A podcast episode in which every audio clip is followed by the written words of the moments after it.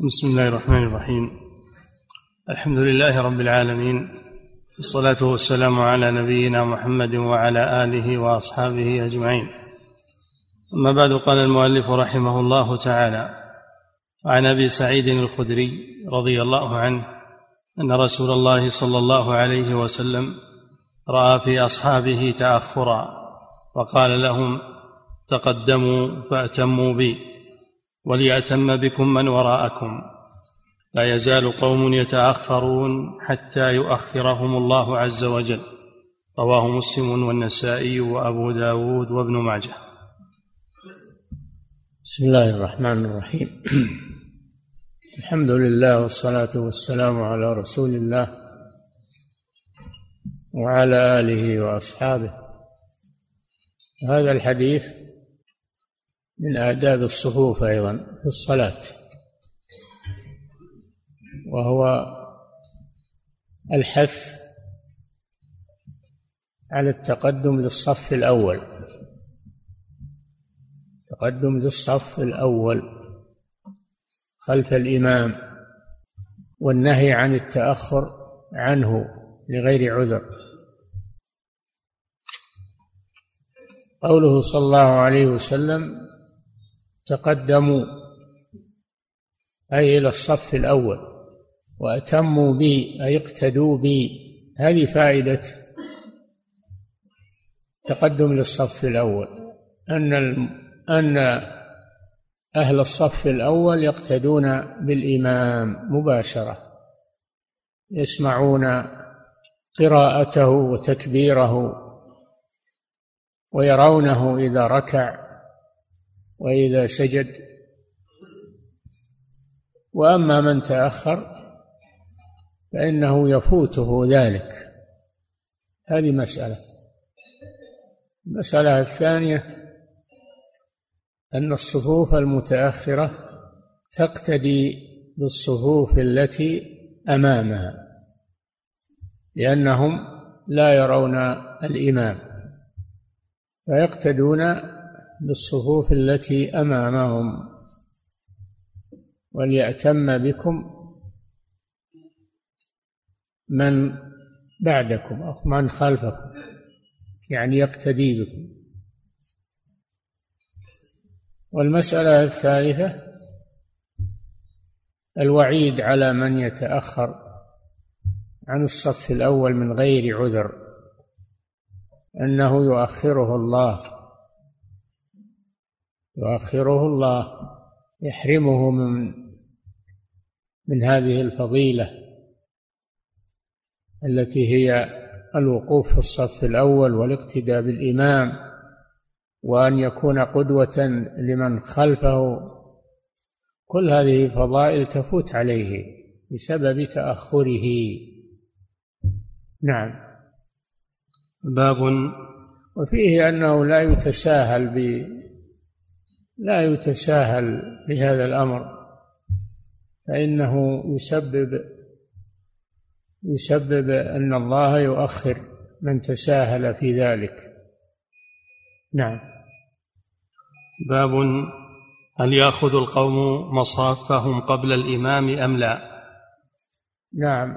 هل يأخذ القوم مصافهم قبل الإمام؟ يعني هل يصفون ويقومون في الصفوف قبل أن يأتي الإمام. أم أنهم ينتظرون حتى يأتي الإمام فيقف في مكانه فيصفون خلفه ولذلك جاء بكلمة هل لأن الأحاديث في هذا مختلفة.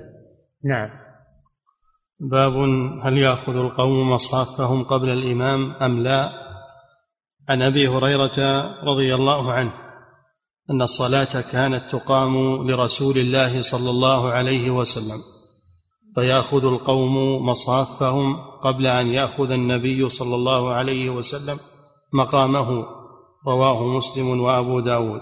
نعم هذا من الأحاديث التي تدل على أنها تقام الصفوف. قبل أن يقف الإمام في مكانه أنهم يقفون في صفوفهم قبل أن يقف الإمام في مكانه. نعم. وعن أبي هريرة رضي الله عنه قال أقيمت الصلاة وعدلت الصفوف قياما قبل أن يخرج إلينا النبي صلى الله عليه وسلم فخرج إلينا فلما قام في مصلاه ذكر أنه جنب فقال لنا مكانكم. فمكثنا على هيئتنا يعني قياما. ثم رجع فاغتسل ثم خرج إلينا ورأسه يقطر فكبر فصلينا معه متفق عليه. ولأحمد والنسائي حتى إذا قام في مصلاه وانتظرنا أن يكبر. انصرف وذكر نحوه. نعم وهذا الحديث مثل الذي قبله. فيه أنهم يقومون في صفوفهم قبل أن يخرج إليهم الإمام قبل أن يخرج إليهم الرسول صلى الله عليه وسلم من حجرته. فلما خرج وقام في مقامه أراد أن يكبر تذكر أنه على غير طهارة فانصرف وأمرهم أن يبقوا في أماكنهم. قال مكانكم يعني إلزموا مكانكم. ثم انصرف واغتسل صلى الله عليه وسلم. ثم جاء وصلى بهم. فهذا واضح في أنها تقام الصفوف قبل أن يأتي الإمام. هذه مسألة. المسألة الثانية أن الإمام إذا ذكر أنه على غير طهارة أو انتقض وضوءه على طهارة لكن انتقض وضوءه فانه ينصرف. ينصرف ويتطهر. ثم ياتي. لأن بعض الناس قد يستحي إنه ينصرف وربما يصلي وهو على غير طهارة وهذا حرام وفيه وعيد. لا يجوز للإنسان أن يستمر بل ينصرف ويتوضأ ثم يأتي ويصلي والحمد لله. وفي الحديث أيضا أن النبي صلى الله عليه وسلم بشر ينسى كما ينسون ينسى كما ينسون وفي نسيانه مصلحة للمسلمين لأنه يشرع لهم ما يفعلون إذا نسوا يبين لهم ما يفعلون إذا نسوا في العبادات. نعم. وعن أبي قتادة رضي الله عنه قال قال رسول الله صلى الله عليه وسلم إذا أقيمت الصلاة فلا تقوموا حتى تروني قد خرجت. رواه الجماعة إلا ابن ماجه ولم يذكر البخاري فيه قد خرجت. هذا فيه أنهم لا يقيمون الصفوف ولا يقومون لها حتى يروا الإمام. هذا عكس الحالة الأولى ولهذا جاء المؤلف بهل. فهذا هو الطرف المعادل للطرف الأول أنهم لا يقومون حتى يروا الإمام قادما إلى مكانه لأنه ربما يتأخر يشق عليهم القيام. ولهذا يقول العلماء أو بعض العلماء إنهم إن المأموم يقوم عند قول المؤذن قد قامت الصلاة. فهذا هو الطرف الثاني من الاحتمال في هذا الباب. انهم لا يقومون حتى يروا الإمام. نعم. باب كراهة الصف بين وعلى كل حال على كل حال المسألة واسعة. هذا يدل على أن المسألة واسعة. فتحمل الأحاديث على جواز هذا وجواز هذا.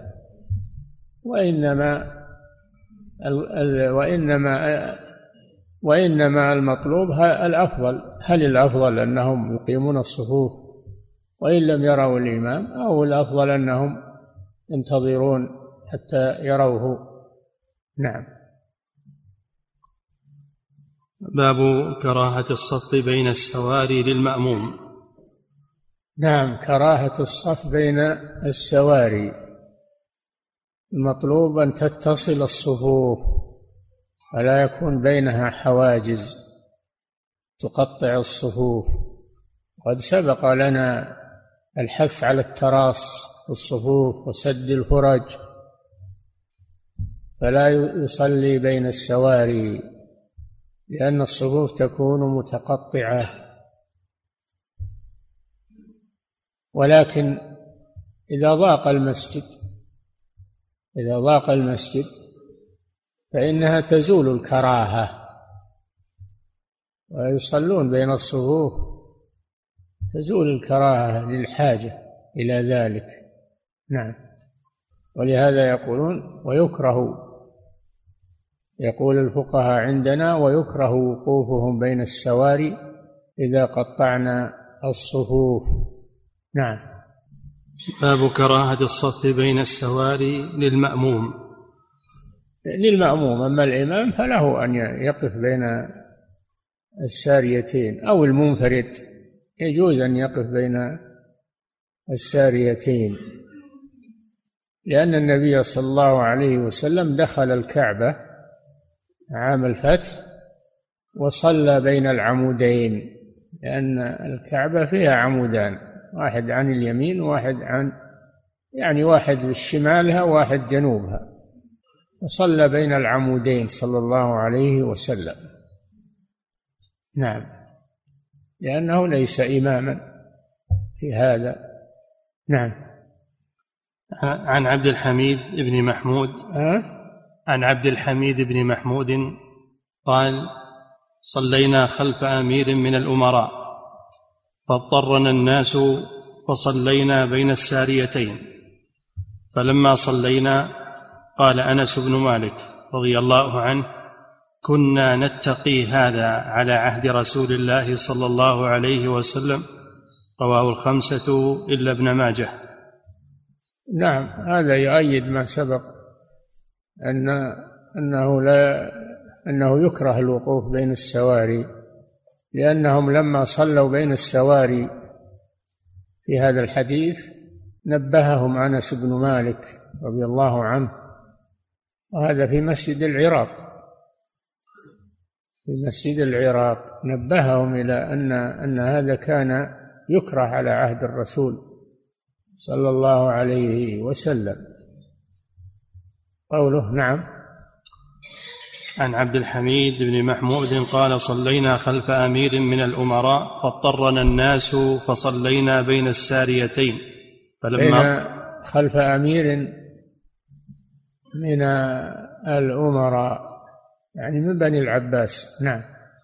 فاضطرنا الناس فصلينا بين الساريتين.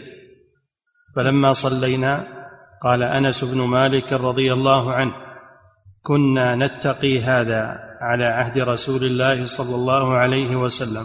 نتقي هذا يعني نترك هذا ونتجنبه الوقوف بين السواري على عهد رسول الله صلى الله عليه وسلم. وهذه اللفظة إذا قال الراوي إذا قال الصحابي كنا نفعل هذا أو ننهى عن هذا فإن هذا له حكم الرفع. حكم المرفوع إلى الرسول صلى الله عليه وسلم. وفيه أن العالم ينبه إذا رأى ملاحظة أنه ينبه عليها ولا يسكت عليها. نعم. وعن معاوية ابن قرة عن أبيه قال كنا ننهى أن نصف بين السواري على عهد رسول الله صلى الله عليه وسلم ونطرد عنها طردا رواه ابن ماجه. نعم وهذا أيضا فيه تأكيد على عدم الصلاة بين السواري. يقول كنا ننهى كنا ننهى والناهي هو الرسول صلى الله عليه وسلم. والنهي يقتضي أقل أحواله أنه يقتضي الكراهية. فيتجنب الوقوف بين السواري مهما أمكن ذلك. نعم. وقد ثبت عنه صلى الله عليه وسلم هذا مما يؤيد الرأي الأول أنه لا بأس عند الحاجة. أو إذا كان الإنسان منفردا صلي بين السواري. نعم. وقد ثبت عنه صلى الله عليه وسلم أنه لما دخل الكعبة صلى بين ساريتين. نعم في في غزوة الفتح. لما فتح الله مكة رسوله صلى الله عليه وسلم طلب سادن الكعبة ففتح له بابها. دخل صلى الله عليه وسلم ليطهر ما في الكعبة من الصور وآثار المشركين لكنه أول ما بدأ أنه صلى ركعتين داخل الكعبة ففيه مشروعية الصلاة داخل الكعبة النافلة يعني مشروعية صلاة النافلة داخل الكعبة لمن تيسر له ذلك وأنه صلى الله عليه وسلم صلى بين العمودين عمودي الكعبة اللذين عليهما سطح الكعبة واحد عن اليمين وواحد عن الشمال. هذا محل الشاهد من الحديث. فدل على أن المنفرد له أن يصلي بين العمودين. لعدم المحذور في هذا. أما الصف فالمحذور فيه أنه يقطع الصفوف أما المنفرد فلا محذور في أنه يصلي بين العمودين. نعم.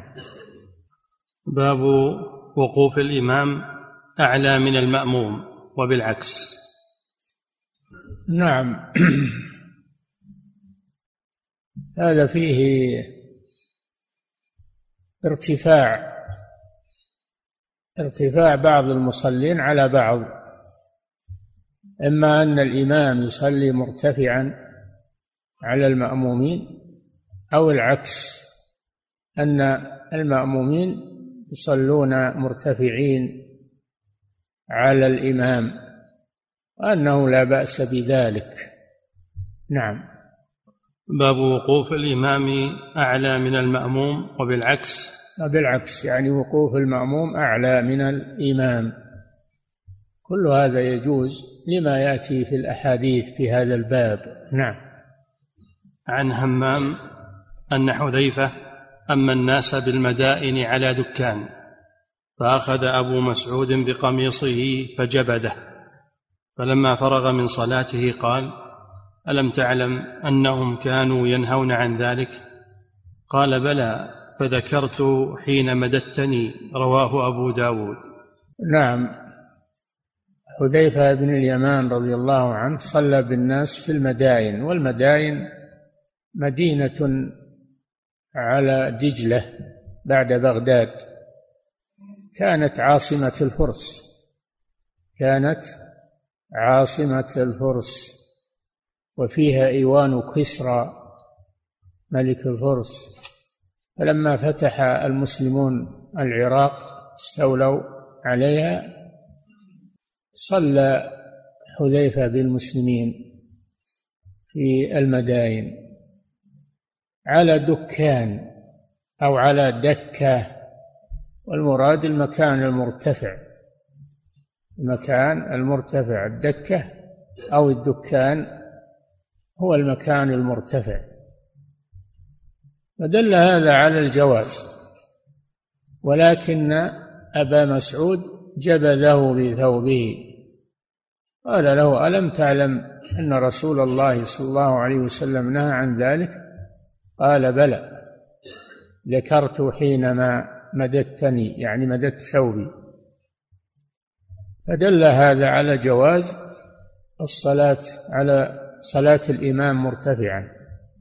إذا كان هذا لحاجة أما إذا كان لغير حاجة فلا يج... فإنه يكره إنه يكره. ولعل أبا مسعود جبله لأن ما في حاجة إلى إلى هذا الشيء.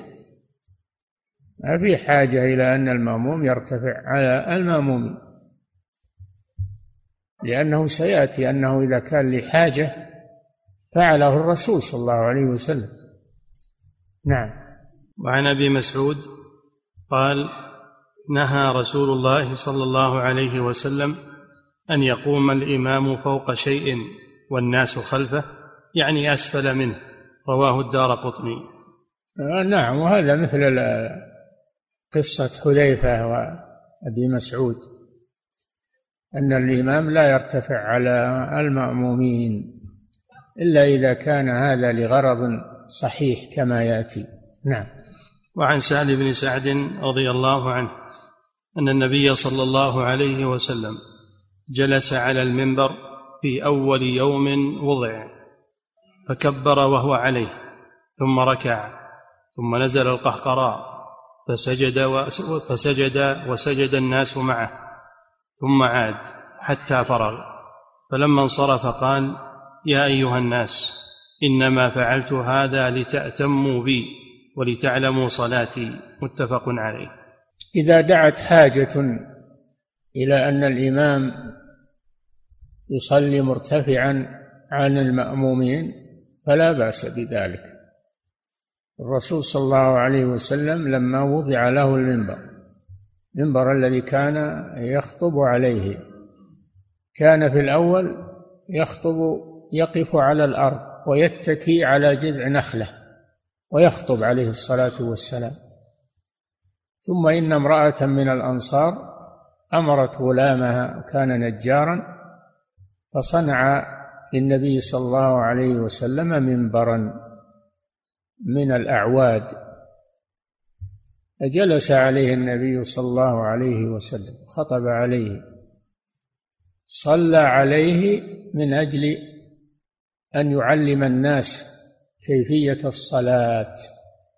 ارتفع عليهم لأجل أن يتعلموا صلاته صلى الله عليه وسلم لأنهم يرونه فيتعلمون منه. إذا كان لارتفاع الإمام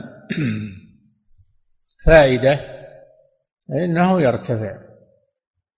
كبر صلى الله عليه وسلم على المنبر وركع على المنبر وأيضا نزل عن المنبر ثم عاد إليه. كل هذا ليعلم الناس. دل على أن على أنه إذا دعت حاجة إلى أن يرتفع الإمام على المأمومين إنه لا بأس بذلك. فإن الرسول صلى الله عليه وسلم فعل هذا. وعلى وبين لهم لماذا صلى على المنبر. وفيه أيضا أن الحركة والمشي في الصلاة للحاجة لا بأس به لأنه كان يصعد وينزل أثناء الصلاة لأجل أن يعلم الناس كيفية صلاتهم. إذا كانت الحركة والخطى في الصلاة لحاجة لا بأس بذلك. نعم. ومن ذهب إلى الكراهة نعم. حمل هذا اقرا الحديث. وعن سالم بن سعد رضي الله عنه أن النبي صلى الله عليه وسلم جلس على المنبر في أول يوم وضع. يعني في أي في؟ في أول يوم وضع. في أول يوم وضع المنبر لما صنع له صلى الله عليه وسلم المنبر. نعم. فكبر وهو عليه. كبر تكبيرة الإحرام. وهو على المنبر والناس يرونه. نعم. ثم ركع. ركع على المنبر. نعم. ثم نزل القهقراء ثم نزل القهقرى يعني على قفاه. القهقرى نزل عن المنبر على قفاه لئلا ينحرف عن القبلة. نعم. فسج ثم نزل القهقراء فسجد. سجد يعني على الأرض. نعم. وسجد الناس معه. نعم. ثم عاد حتى فرغ. ثم عاد في الركعة الثانية. نعم. ثم عاد حتى فرغ. تفرغ من صلاته. يصعد وينزل. نعم. فلما انصرف قال يا أيها الناس إنما فعلت هذا لتأتموا بي ولتعلموا صلاتي. متفق عليه. لتعلموا أو لتعلموا بالتشديد. صلاتي يعني تعرفوا أحكام الصلاة. لأن الرسول هو المعلم عليه الصلاة والسلام الذي يقتدى به في أفعاله وأقواله. نعم. إنما فعلت هذا لتأتموا بي ولتعلموا صلاتي متفق عليه. نعم. ومن ذهب إلى الكراهة. يقول المؤلف المجد رحمه الله نعم ومن ذهب إلى كراهة ارتفاع الإمام نعم. ومن ذهب إلى الكراهة حمل هذا على العلو اليسير ورخص فيه. من ذهب إلى كراهة علو الإمام عن المأمومين حمل هذا الحديث على العلو اليسير ولهذا قالوا كدرجة منبر. العلو اليسير كدرجة منبر اقتصارا على هذه الصورة. نعم. ومن ذهب إلى الكراهة حمل هذا على العلو اليسير ورخص فيه. نعم.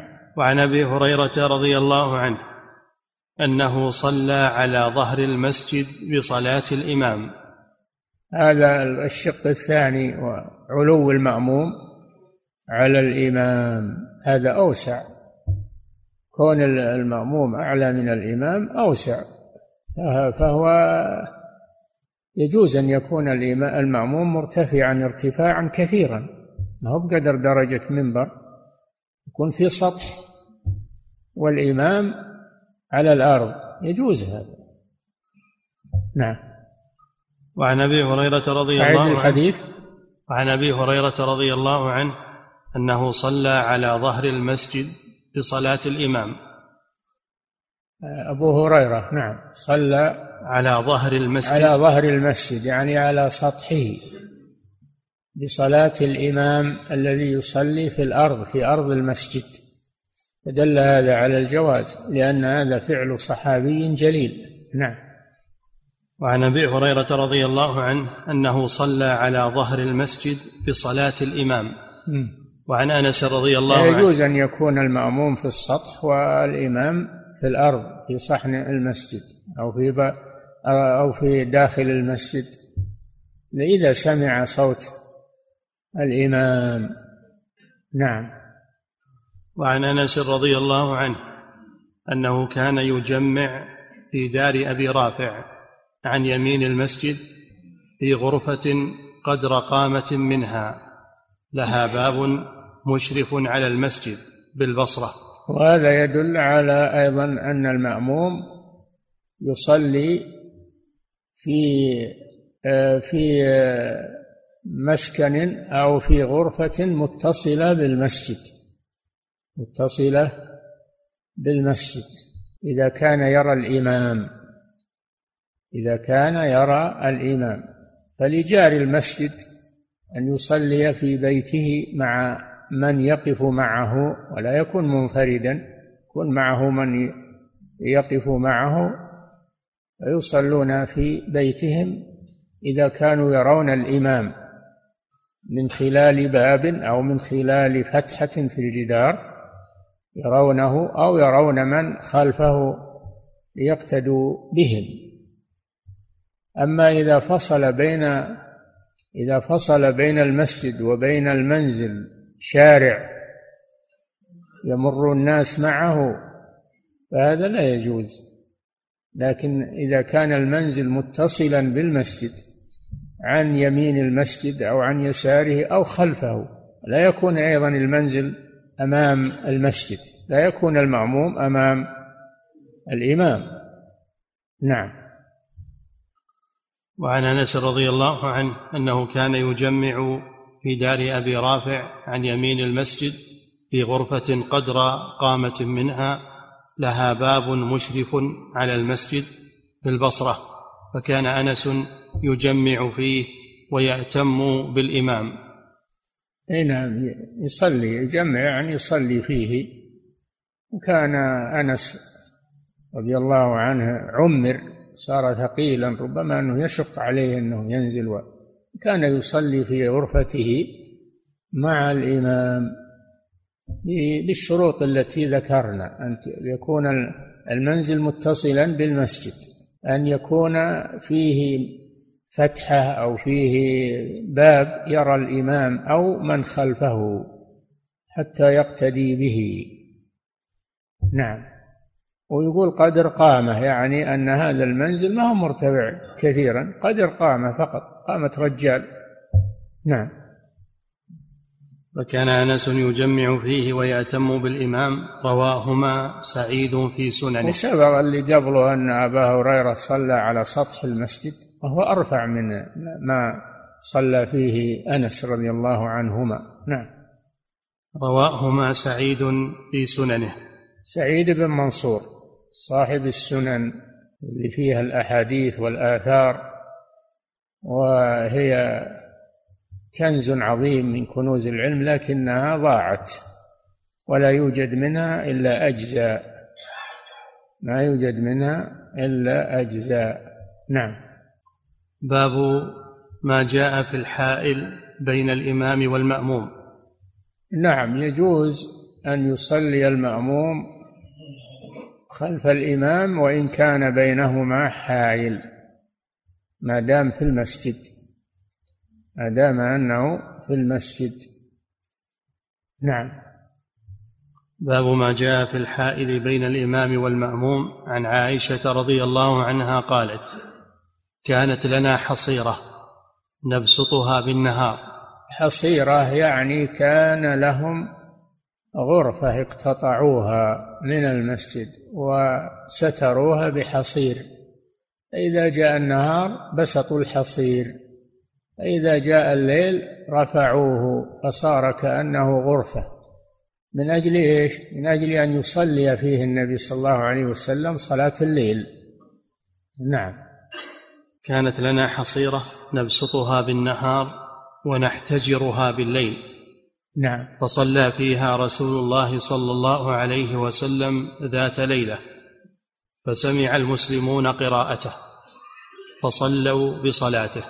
كان صلى الله عليه وسلم يقوم من الليل ويكثر وكان آه، يجهر بالقراءة لأن صلاة الليل جهرية سواء كانت فريضة أو نافلة. صلاة الليل جهرية. كان يجهر صلى الله عليه وسلم فسمعوا قراءته. فمن حرصهم على الخير والاقتداء بالرسول صلى الله عليه وسلم جعلوا يصلون في المسجد خلف حصيرة الرسول صلى الله عليه وسلم وبينهم وبينه الحصير لا يرونه. الرسول أقرهم ولم يأمرهم يمنعهم من ذلك. نعم. فسمع المسلمون قراءته فصلوا بصلاته فلما كانت الليلة الثانية كثروا فاطلع عليهم فقال اكلفوا من الأعمال ما تطيقون فإن الله لا يمل حتى تملوا رواه أحمد. صلوا أول ليلة وأقرهم الرسول صلى الله عليه وسلم. الليلة الثانية كثروا الصحابة حريصون على الخير وحريصون على الاقتداء بالرسول صلى الله عليه وسلم. كثروا حتى امتلأ المسجد. الرسول صلى الله عليه وسلم أرشدهم وقال اكلفوا يعني اعملوا من العمل ما تطيقون. لأن صلاة الرسول طويلة. صلاة الرسول طويلة وكونهم يأتون ويصلون آه، فهذا فيه كلفة عليهم آه، كل يصلي في بيته صلاة الليل كل يصلي في بيته وهذا أفضل. هذا أفضل. الرسول أراد التسهيل عليهم وتيسير عليهم وأنه ما حاجة إلى أنهم يأتون. وأيضا صلاة الرسول صلى الله عليه وسلم طويلة لا يطيقونها. فالرسول أراد التسهيل عليهم لأنه يحب لأصحابه وللمسلمين يحب لهم السهولة والتيسير في العبادة والاقتصاد في العبادة ولا يحب لهم أن يكلفوا أنفسهم ويشقوا على أنفسهم. هذه سنته صلى الله عليه وسلم. ثم قال فإن الله لا يمل حتى تملوا.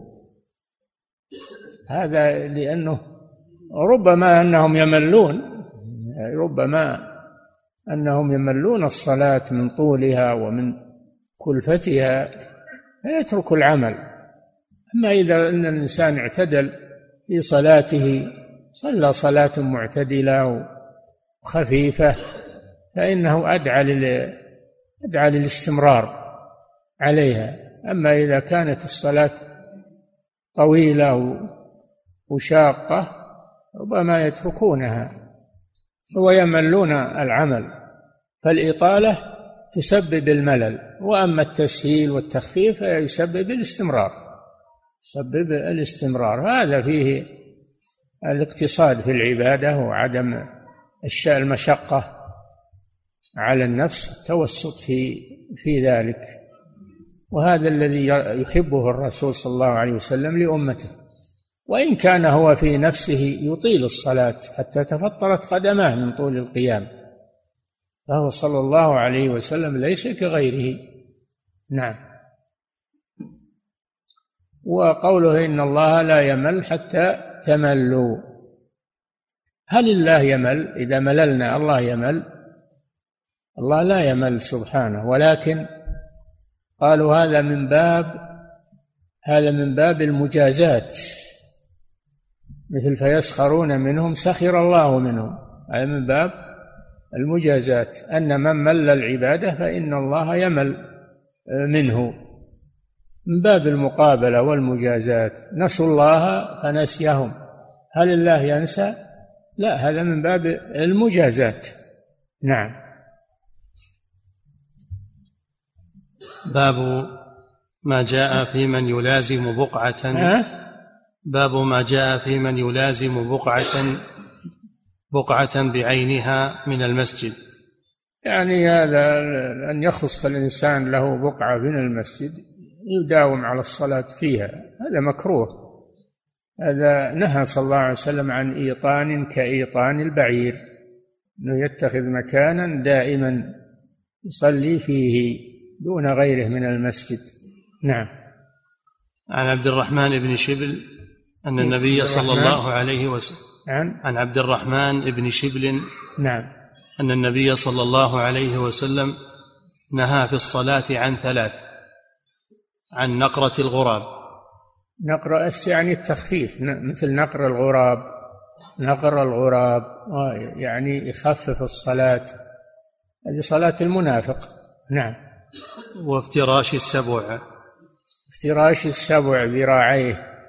ينهى عن ينهى المصلي أن يفترش ذراعيه إذا سجد بل يرفعهما لأن هذا آه، تشبه بالسبع لأن السبع يبسط ذراعيه على الأرض إذا استراح على الأرض إذا انبطح على الأرض يبسط ذراعيه. ونحن منهيون عن التشبه بالبهايم. نعم. وأن يوطن الرجل المقام الواحد كأيطان البعير. كذلك نهينا عن التشبه بالبعير. فنحن منهيون عن التشبه بالبهايم. لا سيما في الصلاة. ومن ذلك أن الإنسان يتخذ مكانا يصلي فيه دائما الفريضة والنافلة من المسجد. هذا يكون كإيطان البعير. وإيطان البعير هو المكان الذي يبرك فيه البعير. نعم. رواه الخمسة إلا الترمذي. وعن سلمة ابن الأكوع أنه كان يتحرى الصلاة عند الإسطوانة التي عند المصحف وقال رأيت رسول الله صلى الله عليه وسلم مع أننا نقف عند هذا عند هذا الباب باب الإيطان نعم.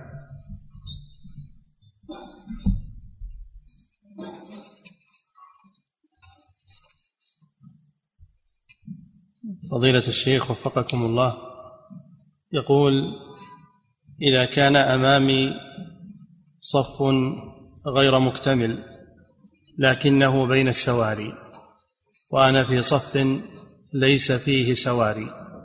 فهل أتقدم وأسد هذا المكان أم أقيم في مكاني؟ لا تقدم للصف الذي أمام وإن كان يتخلله السواري. نعم. فضيلة الشيخ وفقكم الله السواري في المسجد الحرام كثيرة. فهل تكره الصلاة بينها للمأموم؟ المسجد الحرام له خاصية. إذا كان فيه سعة نعم يكره الصلاة بينها المسجد الحرام وغيره. ما إذا كان ما فيه زحمة إذا كان فيه زحمة فلا بأس. نعم.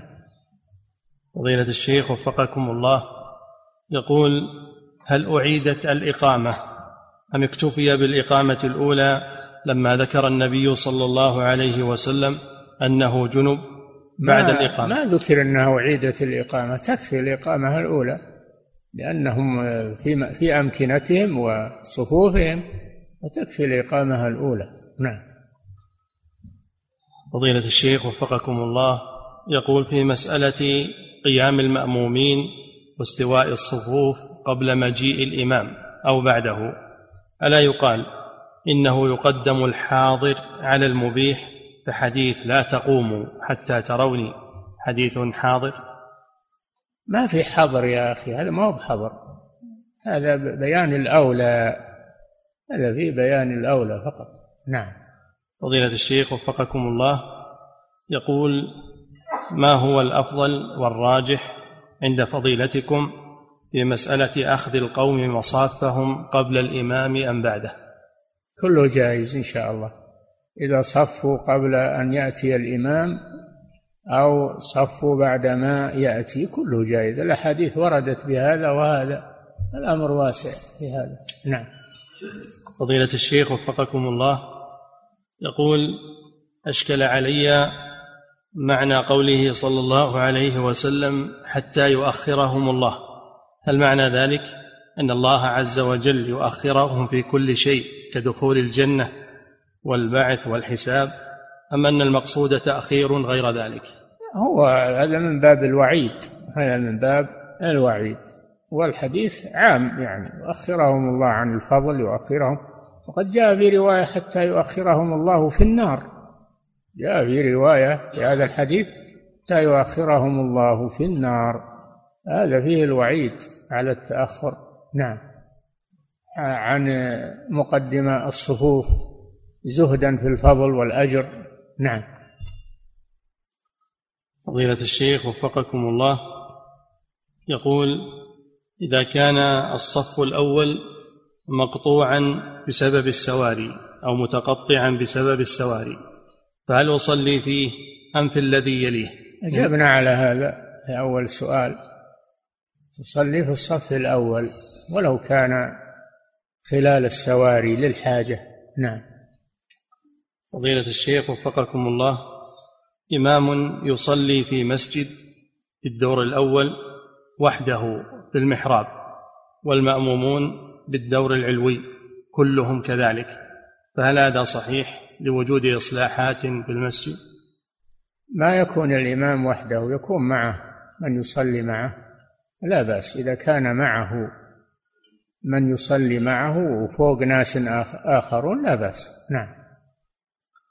فضيلة الشيخ وفقكم الله هذا سائل من بريطانيا يقول جاء رجل كافر إلى مسجدنا في بريطانيا وصلى معنا وكان جاء جاء رجل كافر إلى مسجدنا في بريطانيا وصلى معنا وكان يريد أن يسلم.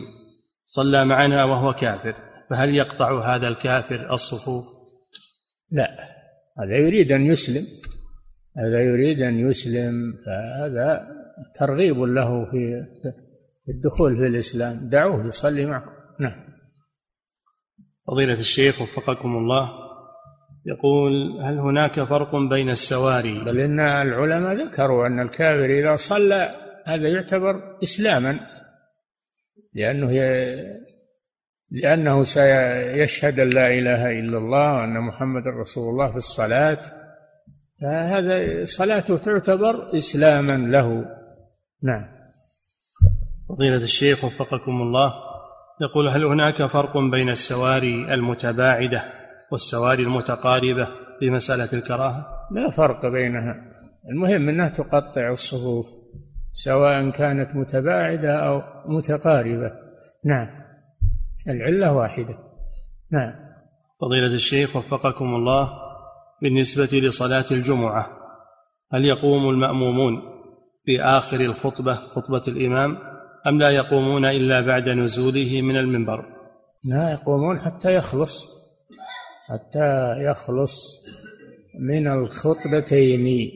نعم. وتقام الصلاة. نعم. فضيلة الشيخ وفقكم الله بقول النبي صلى الله عليه وسلم إنما فعلت هذا لتأتموا بي ولتعلموا صلاتي. فهل يفيد هذا الحديث أن المأموم يشرع له أن ينظر إلى الإمام إذا كان في الصف الذي يلي الإمام؟ ينظر إليه لأجل الاقتداء به. لا بأس بذلك. ينظر إليه لأجل أن أن يعرف إذا قام إذا ركع إذا سجد. لا بأس. نعم. فضيلة الشيخ وفقكم الله يقول أحيانا نصلي الفريضة عند المسجد الحرام ونتابع الإمام ونحن في الفنادق التي تطل على المسجد الحرام. وقد لا نرى الإمام. فهل فعلنا هذا جائز؟ لا إذا لم تروا الإمام ولا من خلفه هذا لا يجوز لأنكم خارج المسجد. خارج المسجد. إنما تجوز الصلاة وإن لم ترى الإمام إذا سمعت صوته إذا كان هذا داخل المسجد. أما خارج المسجد فلا بد من شرط وهو أن ترى الإمام أو ترى من خلفه. ولا بد أيضا أن لا يكون هناك شارع أو ممر بينك وبين آه الإمام والذين خلفه. نعم. فضيلة الشيخ وفقكم الله يقول في بعض المساجد ولكثرة المصلين يصفون أمام الإمام. فهل هذا جائز؟ لا أمام الإمام لا. ما تصح صلاة من صلى أمام الإمام. يعني بينه وبين القبلة. بين الإمام وبين القبلة لا تصح. نعم. فضيلة الشيخ وفقكم الله يقول هل يشترط لصحة صلاة المأموم في سطح المسجد أن تكتمل الصفوف في الطابق الأرضي؟ إي نعم يكون هناك حاجة ضيق المسجد وامتلاء المسجد ما إذا كان لغير حاجة لغير حاجة هذا يكره. نعم. فضيلة الشيخ وفقكم الله في أثر أبي هريرة رضي الله عنه أنه صلى على ظهر المسجد بصلاة الإمام. فهل يؤخذ من هذا أن أبا هريرة رضي الله عنه صلى وحده خلف الإمام؟ لا هذا ما يصح. للأحاديث الماضية التي التي نهى الرسول عن صلاة الفذ خلف الصف وأمره أن يعيد الصلاة.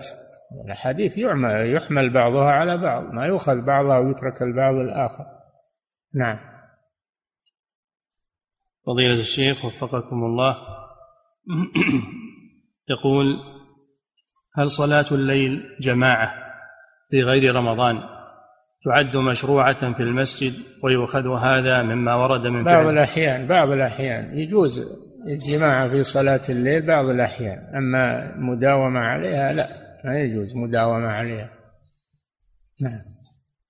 فضيلة الشيخ وفقكم الله يقول جامع في حينا في الجامع مصلى للنساء. يقول جامع في حينا وفيه مصلى للنساء.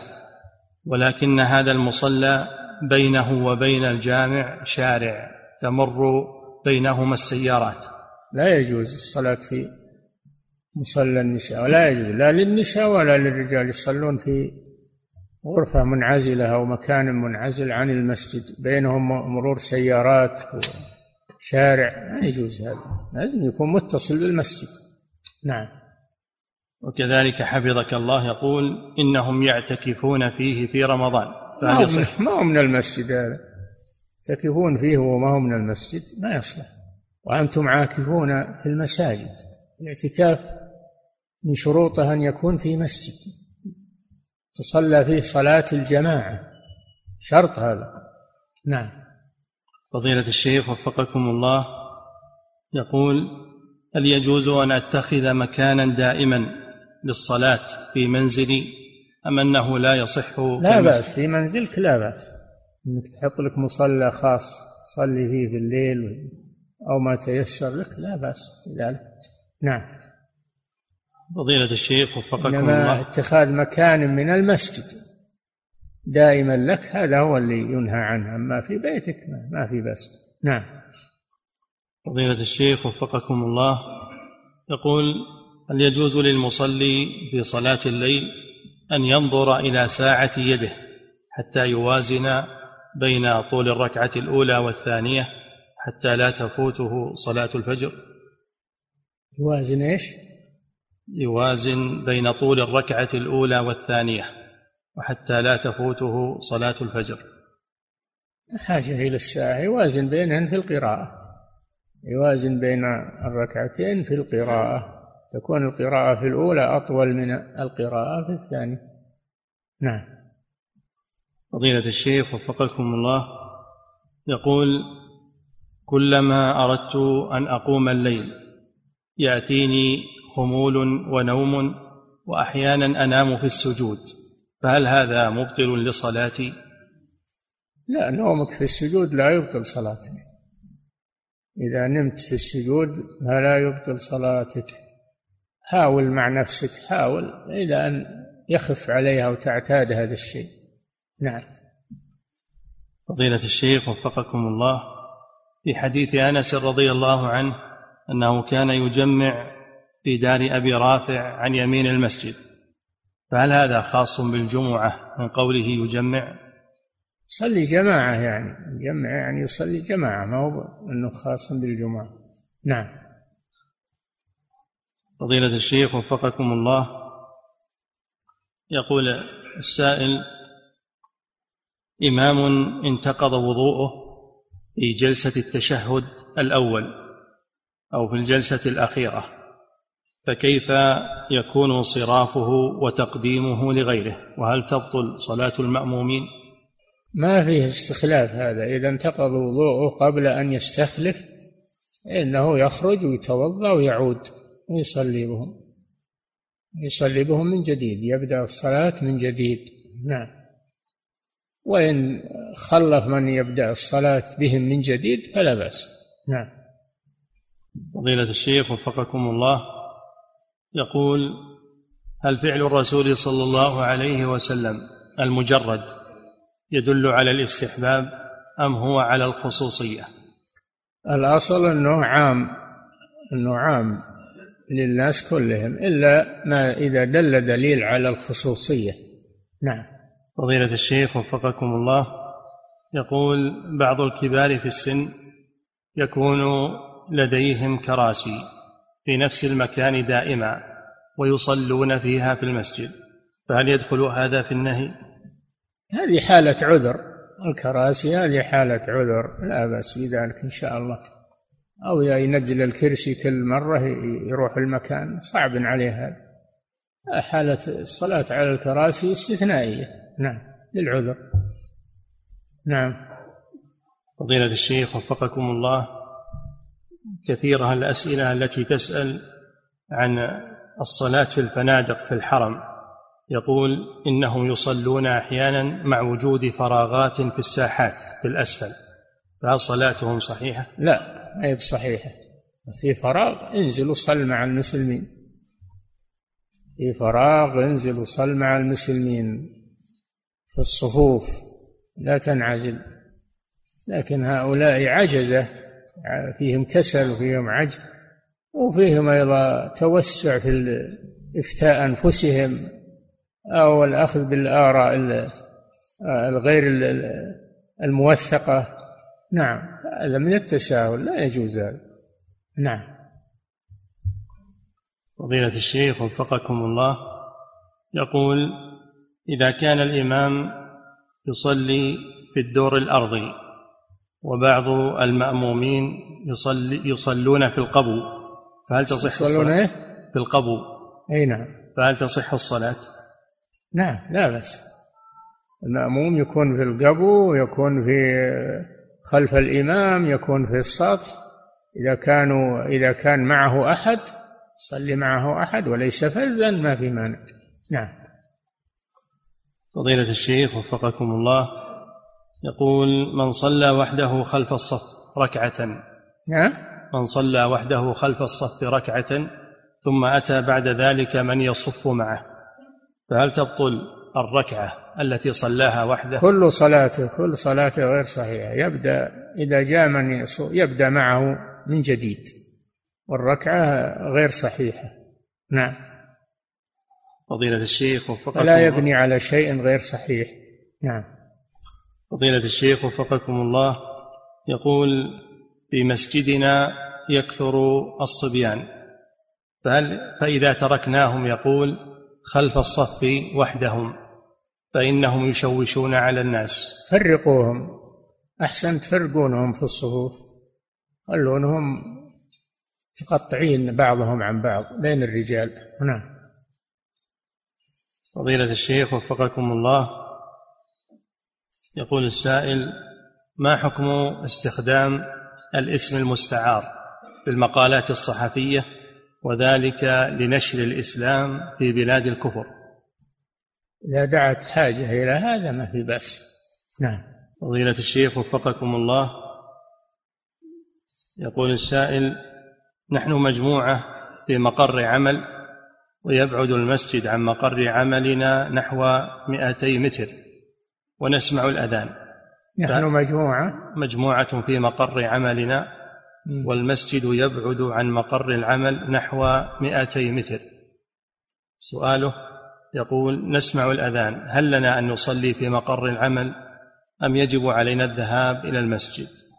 هذه مسألة كثرت الآن. إذا كان ذهابكم للمسجد يعطل العمل ويأثر على العمل وعندكم مصلى تصلون جميع صلوا في مصلاكم وهذا أحسن. نعم. فضيلة الشيخ وفقكم الله يقول هل تصح الصلاة خلف إمام من الأشاعرة؟ التمس غيره. دع ما يريبك إلى ما لا يريبك. التمس غيره. نعم. فضيلة الشيخ وفقكم الله يقول إذا أمرتني أمي بتسمية ولدي اسما لا يخالف الشرع. إذا أمرتني أمي بتسمية ولدي باسم لا يخالف الشرع. فهل يجب علي طاعتها إذا كان هذا الاسم غير إسلامي؟ إذا كان لا يخالف الشرع فلا بأس. وإذا كانت تغضب عليك إذا لم تطعها في ذلك فسمي سمي به ما دام أنه ليس فيه محذور. سمي به. طاعة لها. نعم. فضيلة الشيخ وفقكم الله شخص يقول وجدت مئة ريال في الطريق. وهذه المئة بالنسبة لبعض الناس ثمينة بالنسبة لغيرهم ليست بالثمينة. يقول ماذا أصنع بها؟ وهل يلزمني؟ لا هي ثمينة عند الجميع. عشرة لريل ثمينة عند الجميع. خمسة لريل ثمينة عند الجميع. ولكن إذا كان ليس عليها علامات فارقة فإنك تتصدق بها على محتاج ويكون الأجر لصاحبها. نعم. فضيلة الشيخ وفقكم الله يقول هل هل الأولى أن يصافح الشخص من بجواره بعد أدائه لتحية المسجد ولو كان من بجواره مشغولا بالذكر أو بتلاوة القرآن؟ لا إذا كان مشغولا بالذكر أو تلاوة القرآن فلا فلا تصافحه لأنك تقطعه عما هو منشغل به من الذكر. نعم. فضيلة الشيخ وفقكم الله يقول عندي عقيقة توافق يوم السابع في يوم الاثنين لكن لأجل العمل لا أستطيع أن أن أذبحها إلا في اليوم العاشر وسيكون يوم سبت فهل يجوز ذلك؟ نعم. اذبحها في أي يوم تيسر لك ولله الحمد الأمر سهل في هذا. أي يوم تيسر لك اذبحها. نعم. فضيلة الشيخ وفقكم الله هذه امرأة تقول إنها تشكو من ضيق في النفس فهل يرخص لها أن تكشف عن وجهها عند خروجها؟ تجعل شيء خفيف على الفم غطاء خفيف على الفم ولا تكشفه نعم فضيلة الشيخ وفقكم الله يقول هل يجوز الاستعانة بالجن المسلم. وهل شيخ الإسلام ابن تيمية ورد أنه أجاز ذلك؟ ما أعرف عن شيخ الإسلام أنه أجاز ذلك ولا يجوز الاستعانة بالغائبين ولا بالأموات لما يستعان بالحي الحاضر القادر على الإعانة. ثلاثة شروط أن يكون حيا لا ميتا أو غائبا. الشرط الأول أن يكون حيا لا ميتا. الشرط الثاني أن يكون حاضرا لا غائبا لا من الجن ولا من غيرهم. الشرط الثالث أن يكون قادرا على إعانتك. نعم. نعم. فضيلة الشيخ وفقكم الله. يقول إذا كان المصلي يبكر دائما في الحضور إلى المسجد ويحب أن يكون عن يمين الإمام أو خلفه مباشرة فهل يدخل هذا في المنهي عنه؟ ما يكون في مكان معين دائما يتنحى عنه يمينا أو شمالا ويستمر على التقدم لكن ما يتخذ مكان للقدمين ما يتغير أبد يميل عنه يسيرا يمينا أو شمالا. نعم. فضيلة الشيخ وفقكم الله يقول السائل عندنا عندنا في الحارة مصلى لتحفيظ القرآن. يقول مصلى لتحفيظ القرآن. نعم. شلون؟ نعم. هكذا كتب. مكان لتحفيظ القرآن يعني. يصلى فيه. ويقول يصلون فيه الجمعة فقط. الجمعة. أي, أي ويش لكن حفظك الله يقول بينه وبين الجامع هذا المصلى بينهما شارع فرعي. ها؟ بينهما شارع فرعي. ما يصلى فيه ما يصلى في هذا. هذا خارج المسجد منعزل عن المسجد يفصله الشارع. ما يصلح نعم. فضيلة الشيخ وفقكم الله يقول كيف نعلم أولادنا الصغار التوحيد؟ ماذا نقرأ معهم؟ ها؟ ماذا نقرأ معهم؟ تأخذ مختصر. تأخذ مختصر وتلقنهم التوحيد. موجود في مجموعة التوحيد مجموع درر السنية فيها مختصر كتبه الشيخ محمد بن عبد الوهاب رحمه الله يدر الأطفال يلقنون إياه كانوا حتى العوام كانوا يحفظونه حتى يحفظونه للعوام خبرهم. نعم. فضيلة الشيخ وفقكم الله. إذا قيل لك من ربك قل ربي الله من نبيك نبي إلى آخره. يعني سلمة سلمة. نعم. فضيلة الشيخ وفقكم الله. يقول هل يجوز أن تقرأ آية واحدة بعد الفاتحة كقراءة قل هو الله أحد؟ هل؟ هل تجوز قراءة آية واحدة بعد الفاتحة كقراءة آية قل هو الله أحد ثم يركع؟ هل هذا الفعل جائز؟ قل هو الله أحد فقط. اقرأ السورة كلها سورة الإخلاص. ما تأخذ منك دقيقة. نعم. فضيلة أما أما غير سورة الإخلاص والمعوذتين هذه تقرأ كاملة ما ما هي طويلة. تقرأ الإخلاص والفلق والناس كاملة. سور القصار العصر كذا ألم نشرح كل القصار تقرأ ما ما تكلف أحد ولا يقرأ بعضها. أما غير السور القصار يجوز أن تقرأ آية واحدة إذا كانت تستقل بالمعنى لها معنى مستقل. أما إذا كانت آه، لا بد أن ترتبط بما بعدها فلا تكفي مثل ثم نظر ثم نظر هذه آية. ثم عبس وبسر هذه كلها يعني مترابطة ما تفصل بعضها عن بعض تقول هذه آية وتكفي. نعم. فضيلة الشيخ وفقكم الله. يقول السائل أمتلك سيارة تساوي تقريبا عشرة نعم. أمتلك سيارة؟ هل؟ أمتلك أي أمتلك سيارة تساوي سيارة. أمتلك سيارة تقارب تساوي تقريبا عشرة آلاف ريال. نعم. يقول وعليها لوحة مميزة جدا وقد عرض علي فيها مئة ألف ريال. فهل يجوز لي أن أبيعها بهذا الثمن؟ تبيع اللوحة يعني ولا تبيع السيارة. لوحتها. ها؟ سيارة باللوحة. سيارة باللوحة.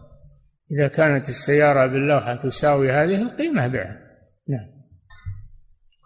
فضيلة الشيخ وفقكم الله يقول السائل هذا سائل من فرنسا يقول عندنا في فرنسا في مدينة معينة شباب يكفرون الناس.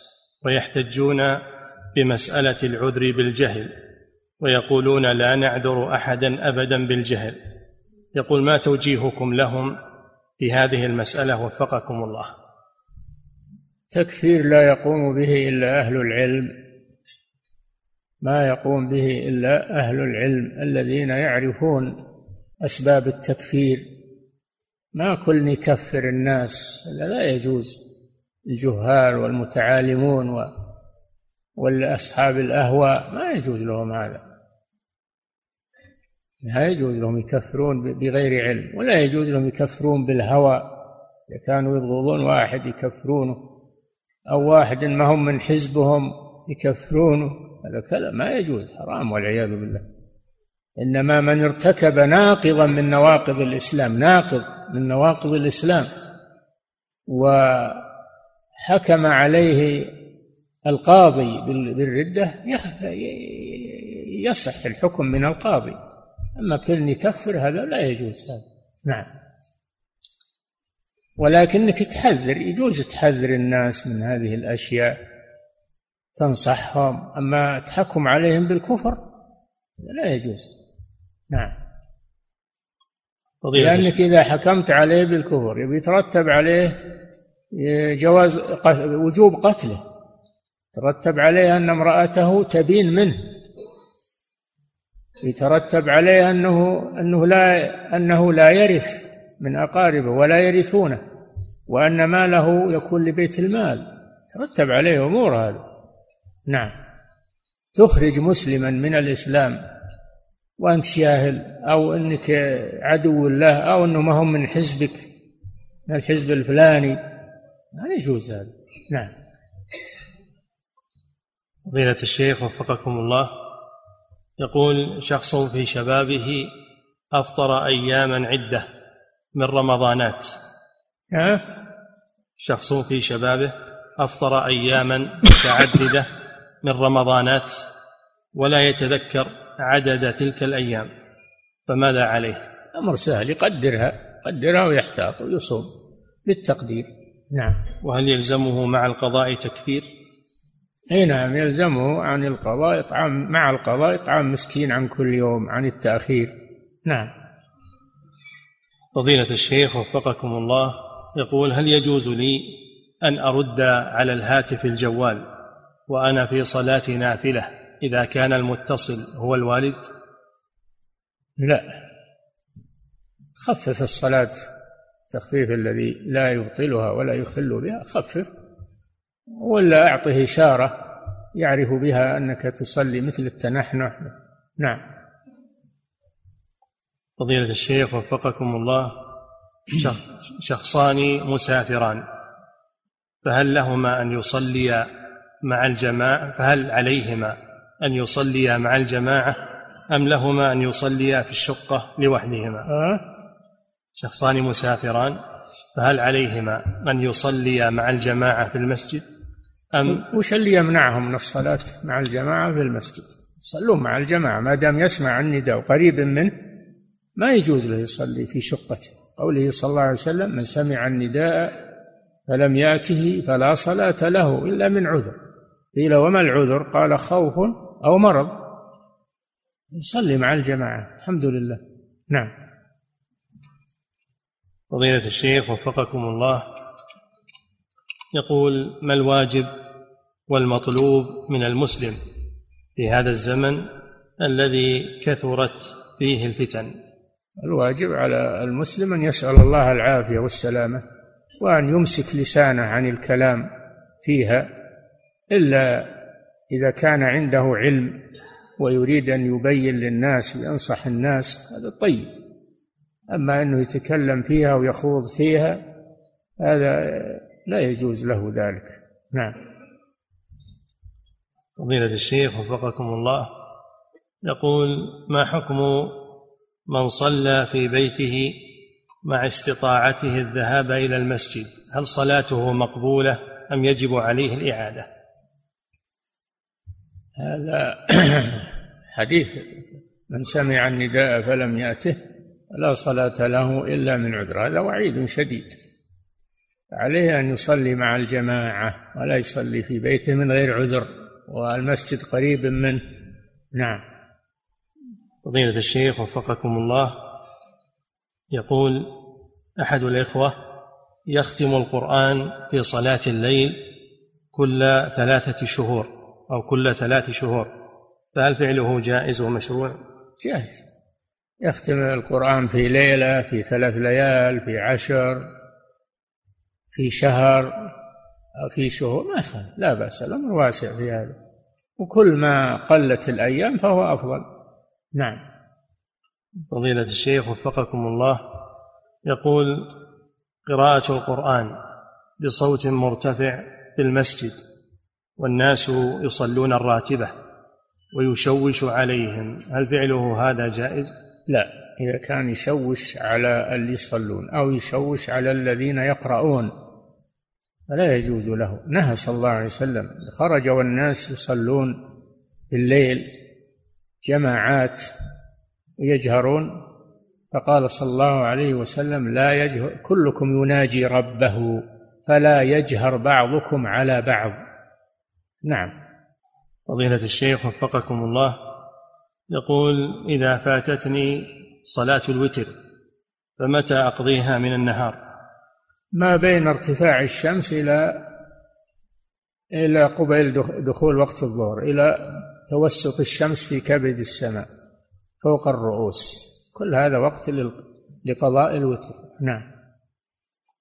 فضيلة الشيخ وفقكم الله يقول هل تصح صلاة مأمومين خلف إمام قد زاد ركعة في الصلاة متعمدا بعدما سبحوا له لم يجلس.